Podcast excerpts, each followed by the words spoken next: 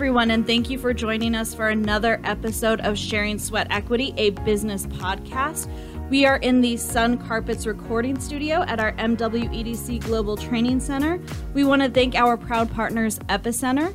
That is where we have our location at. And if you are interested in looking for some commercial real estate in El Paso, I recommend you give them a call. Today, we're going to be talking economics of the border. So, the border has been on the news for the past several months talking about delays at the ports of entry and then possible tariffs.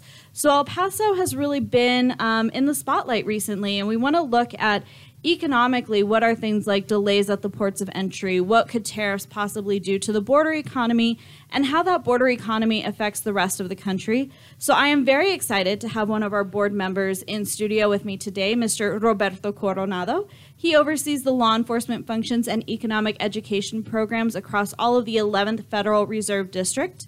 He also has oversight for the El Paso branch, the bank's economic research and outreach functions in all of West Texas, southern New Mexico, and he also recruits branch board members. Mr. Coronado is a senior economist and member of the regional group of the bank's research department. In that capacity, he provides regional input into the Dallas Fed's monetary policy processes and is responsible for monitoring and tracking economic and business activity in West Texas and southern New Mexico. His research focuses on issues pertaining to the Mexican economy, U.S. Mexico economic integration, and border issues.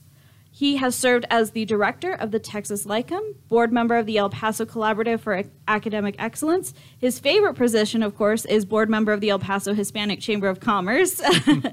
he has obtained his PhD in economics from the University of Houston and holds a BBA in accounting and economics and an MS in economics from the University of Texas at El Paso. Thank you so much for joining us. I know you are super busy traveling all over New Mexico, Texas. Um, so I'm glad that we are able to get you in studio today. Thanks for having me. It's a pleasure to be here. So let's go ahead and get started. Can you start off by telling us a little bit about the US Mexico relationship? Yes, so this is a very important relationship for the United States. And I would classify our relationship with Mexico on two, I would use two qualifiers for it. I would say that the relationship is both uh, deep and unique. And by deep, what I mean is that the volume of trade that we engage with Mexico is uh, very, very big. We're talking about billions of dollars. And in fact, if you were to put a number to it, it's about $1 million per minute 24 7. That's the amount of goods and services that cross the border north and south every, every single minute. And so definitely it's very important, it's very deep, and it's uh, when you look into the industries, it's pretty much uh, across the board. And so that's very important for our businesses in the United States. The other thing too is that it is very unique. And what I mean by unique is that the relationship we have with Mexico, unlike other trading partners, it's uh, through uh, intermediate goods. Basically, this is uh, uh, supply chains that we have established over the last number of years in which companies and businesses send stuff back and forth a number of times, different stages of production. And that in turn creates a lot of business and a lot of uh, manufacturing opportunities in North America. Just to give you an idea, you know, over 70% of the imports that we bring from Mexico are intermediate goods. And when you think about for every one dollar that we import from Mexico, roughly speaking, it's about 40 cents of US content. When you think about uh, uh, China, for example, which is again another very important trade relationship for the United States, it's only four cents per dollar uh, on, on US content. So clearly, the China relationship is predominantly a final goods type of relationship, whereas Mexico is more of an intermediate goods uh, relationship, which again makes it very unique. And I think that it's it's very unique because we do have the NAFTA trade agreement currently in place, which has really facilitated that kind of unique trading partnership that we do have. So, with goods going back and forth across the border, what is the role of border towns like El Paso in the binational relationship? So, of course, I mean, the, the, the traditional board uh, role, I'm sorry, that most people associate border communities like El Paso, which it's pretty much true to this date, is that at the end of the day, this is you know ground zero. This is where trucks, this is where cargo, this is where goods either go south or go north. uh, depending which direction they're heading. And clearly, that's a very important role. So, because of that, we have a very important uh, trade, transportation, logistics footprint in El Paso, but the same would be true of cities like McAllen, cities like Nogales. Uh, and so that continues to be an important role. But I, I, believe it goes beyond that. Because of NAFTA, what we've seen is that we've seen a lot of integration again in the supply chain.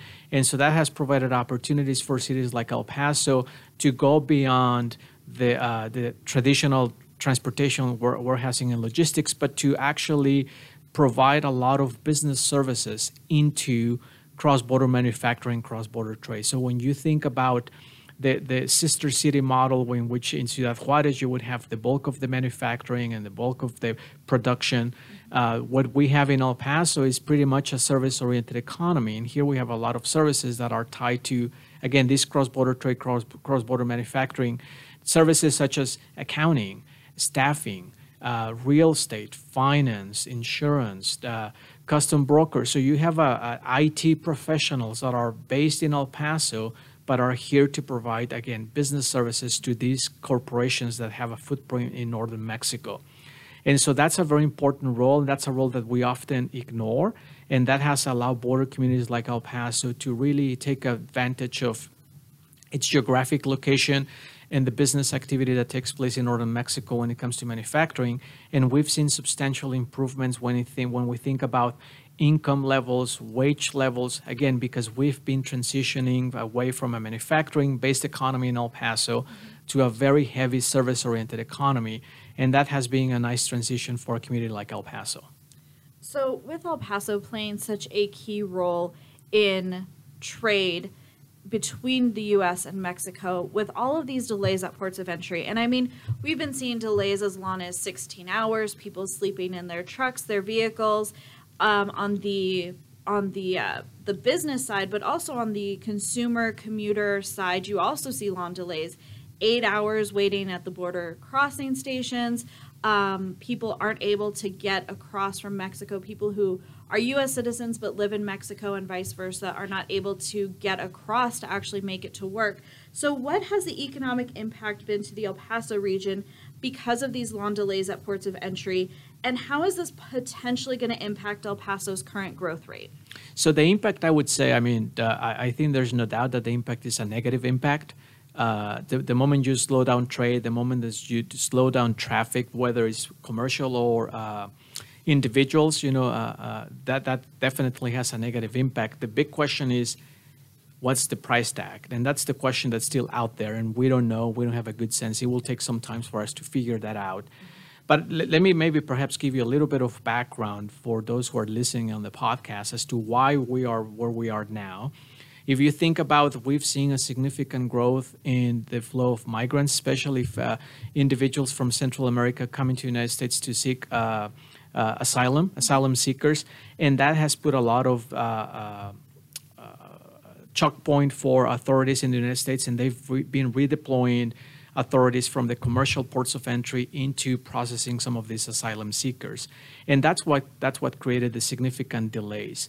And so you are absolutely right. I mean, the, on average, before all of this, for a truck, they would take I don't know somewhere between two to four hours to cross.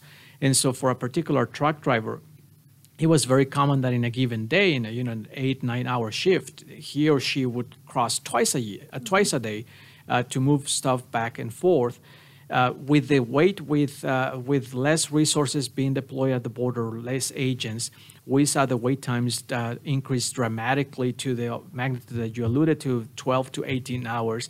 And so, what does that mean? It means a lot of things, right? It means that definitely when you think about North America supply chain, it was built for just-in-time inventory.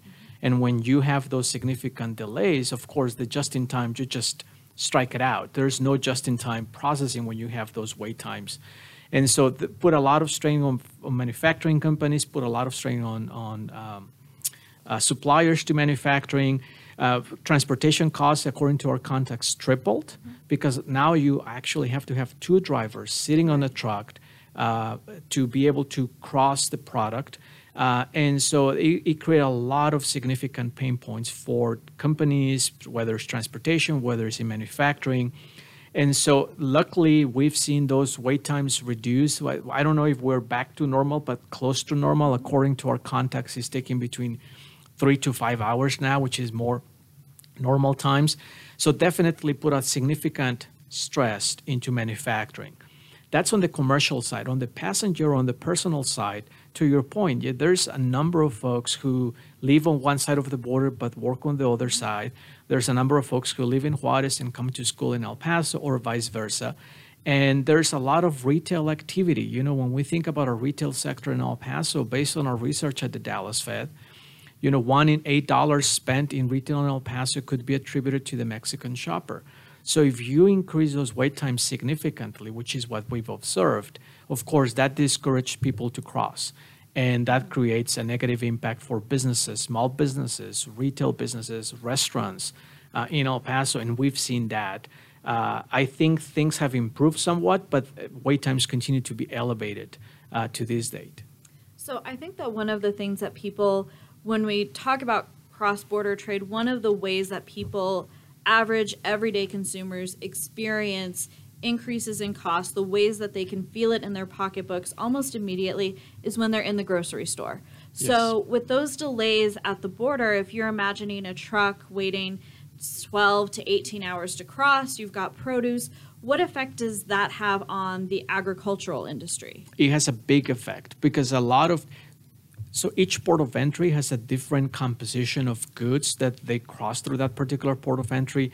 In the El Paso, Ciudad Juarez, the bulk of the goods that cross north and south are manufacturing goods, and so therefore are uh, more resistant to longer wait times. But still, there's the impact there. But there's other ports of entry in the Rio Grande Valley, for example, or in the Nogales region, in which the significant portion of portion of the trade is produce, is perishable goods, and definitely we've heard stories that the, by the time the truck crosses into the U.S., the, the, the stuff that is on on the back is no longer usable, is no longer uh, good for business. So there's significant losses that can come with these wait times as well, and those, to your point, will definitely translate into higher prices for the consumer. Uh, and uh, and so definitely has not only an impact for that particular business, but for the consumer as well. So we, you mentioned, um, my next question was going to be that there were some additional CBP agents deployed at the ports of entry, so wait times have improved. But even though wait times have improved recently, the effects that that period of time where those wait wait times were so long, those effects are going to be felt for a long time. So what are the long-term potential effects of of what happened at the ports of entry? So, so to the extent that the wait times continue to become to be an issue going forward, uh, definitely, it could have uh, long-term implications. So, so one of the things that we kept hearing from our business contacts is that if you're a supplier into manufacturing, there's specific clauses in your contracts with your customers that you have to deliver product by X day and X uh, uh, during this uh, X window of time. And if you are late, there's hefty penalties. And of course, if you're a small supplier, and this continues to be an issue and you're not able to deliver your product on time, those penalties can rise and be substantial. And we were afraid that maybe some companies would need to be declared, uh, we need to go into bankruptcy. Right. So far, we have not seen any of that, mm-hmm. but to the extent that wait times continue to be a problem, it can create those issues. And then to the extent that they continue, wait times continue into a more longer term, then companies will have to sit down and evaluate if their supply chains, the way they're established, are optimal. Mm-hmm.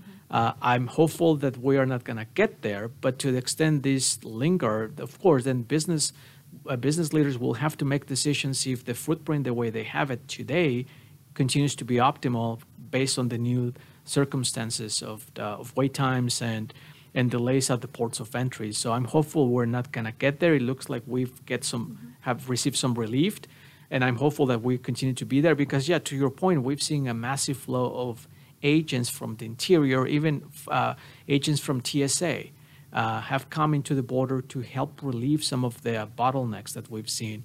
So I'm hopeful that we'll continue to see that relieved so that it doesn't have a, a very much long-term impact to businesses. So when we first discussed doing this podcast, we were also in the middle of potential tariffs against Mexican products that were coming over to the US. Thankfully, there has been a resolution to that issue, but the threat of tariffs still kind of hangs in the air potentially, depending on how Mexico reacts to the migrant crisis and their ability to adhere to the agreement made with the US.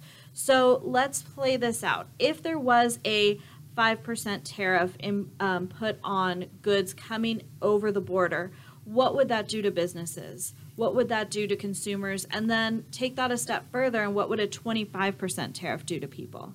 Correct. So as I go, if I go back to my earlier comments, you know, the relationship with Mexico is different, say, than China. And I know that there are being tariffs imposed on Chinese imports. So anytime you think about a tariff, what it boils down to is that that will definitely result in higher prices for the consumer. And it will depend on how much you know the, the producer can absorb and then how much you will have to pass through to the consumer. And it depends on the product and depends on the industry and competition, a number of different factors. But no doubt that the, the consumer will feel the pain. Mm-hmm. And that regardless of which uh, tariffs you impose to which country, that's what I mean. Now, when you think about the Mexico commerce, the Mexico trade, not only are you going to be putting uh, the additional price tag to U.S. consumers, you're going to be actually putting businesses in the U.S. at a disadvantage because now they will have to pay higher prices, again, to have those supply chains established with in North America with Mexico. Mm-hmm. So it's it's not only that you're impacting the consumer, but that you are impacting businesses in North America and the U.S. And ultimately, what our research indicates is that these integrated supply chains that we have established since NAFTA, since the mid 90s, have allowed a lot of companies and a lot of industries in the US to remain competitive and actually gain competitiveness vis a vis other countries in the world. And so that is also putting in jeopardy some of that you know, high level of competition that many of these industries have in the world. And so it has far more uh, significant implications for the US uh, we were so relieved. I was so relieved, particularly when we heard that those tariffs have been tabled. Uh, but to your question, I mean, for El Paso, for Texas, no doubt those have would have significant negative impacts. Uh, I don't think I'm able to put a dollar amount to it, but when you see the volumes and the billions of exports and imports that we send back and forth to Mexico, Texas, just to give you an idea, is the largest extra, uh, exporting state in the nation, and about 40% of our exports go to Mexico. And so clearly putting that significant tariff, whether it's 5, 10, 15, all the way to 25%, it could create a significant negative damage to businesses and the consumers in the U.S. Yeah, and I think a lot of consumers, um, they don't fully understand – how many products we actually touch that are imported from Mexico or that make their way back and forth across the border. Um, like you mentioned, that unique kind of trading relationship that we have with Mexico. So, for example, when you know this threat of tariffs was coming down, the big concern, all of the articles were about beer prices were going to go up, and all of my friends were avocados. saying, like, yeah, yeah, all of my yeah. friends were like, you know what? I drink American beer. I don't drink Mexican beer, so I'll be fine. It's not going to affect me. But what are the industries that are actually going to be would be affected by a tariff? Uh, just to give people an idea of the kinds of products that they purchase every day that would actually see an increase in costs potentially. Correct. So when you think about the U.S.-Mexico trade, like I said, it's it's broad-based. Uh, definitely, the the industry that probably would be impacted the most would be the automotive industry. You know, roughly about a fourth of the U.S.-Mexico trade is in the automotive sector. Uh, and it's not only about final assembled vehicles that you would go to a dealership in the Midwest and buy and would probably be assembled in Mexico, so that will have a higher right. price, but it's also auto parts. Uh, and so that that would say that's the, the sector probably will be hit the hardest. Uh, but then you have a lot of electrical components, electrical machinery. You have a lot of produce. You have a lot of uh, uh you know food processing. You have chemicals. You have uh, uh, in the energy sector, you know petrochemical. So you have a wealth of sectors that will be affected by if you were to impo- impose tariffs. And uh, I, I, think it's uh, to your point. I mean, it's uh, we often forget uh, as U.S. consumers how much we depend on the globe. Mm-hmm. when it comes to the basket of goods and sometimes services that we consume. And it's a very interdependent uh, world that we live in. And so the moment you start putting some of these barriers to trade, you would start feeling that. We will start feeling that. Uh, and so it's uh, yeah. To your point, yeah, it's it's a broad based and uh, and that was the the spirit of the policy that the U.S. was trying to establish. It was a five percent across the board, and so uh, definitely we'll have a, a, broad reach when it comes to affecting consumers in the U.S. So we're looking at right now we're discussing Mexican tariffs and the potential of if those were imposed, the effect that that would have in the short term, what consumers and businesses could see. But we also have some tariffs against Chinese goods that have been in place for a while. And let's say that we did in um, levy a tariff on Mexican imports. What would be the long term economic economic effects of these tariffs, not just on not just on the country as a whole, but specifically border communities like El Paso, where trade is really so important to our economy. So, to the extent that you were to have that and and would persist for a long term, I think at that point, then businesses, like I mentioned before, businesses will have to come to the realization that whether or not the footprint and the logistical structure and manufacturing and production structure that they have globally, uh, whether that makes sense or not, given the new environment.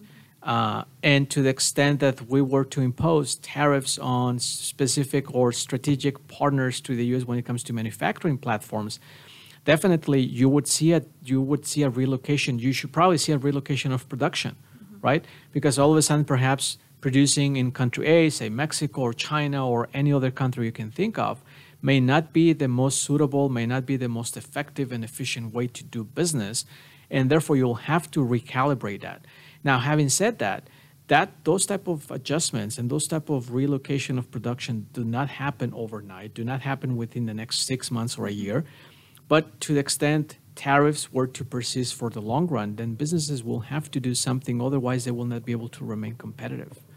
Uh, in the short run, there's maybe businesses can do something, you know, uh, move things around here and there. We as consumers will have to do that. If you were used to consume product A, all of a sudden prices goes up. You go and try to consume the best uh, comparable product. Right?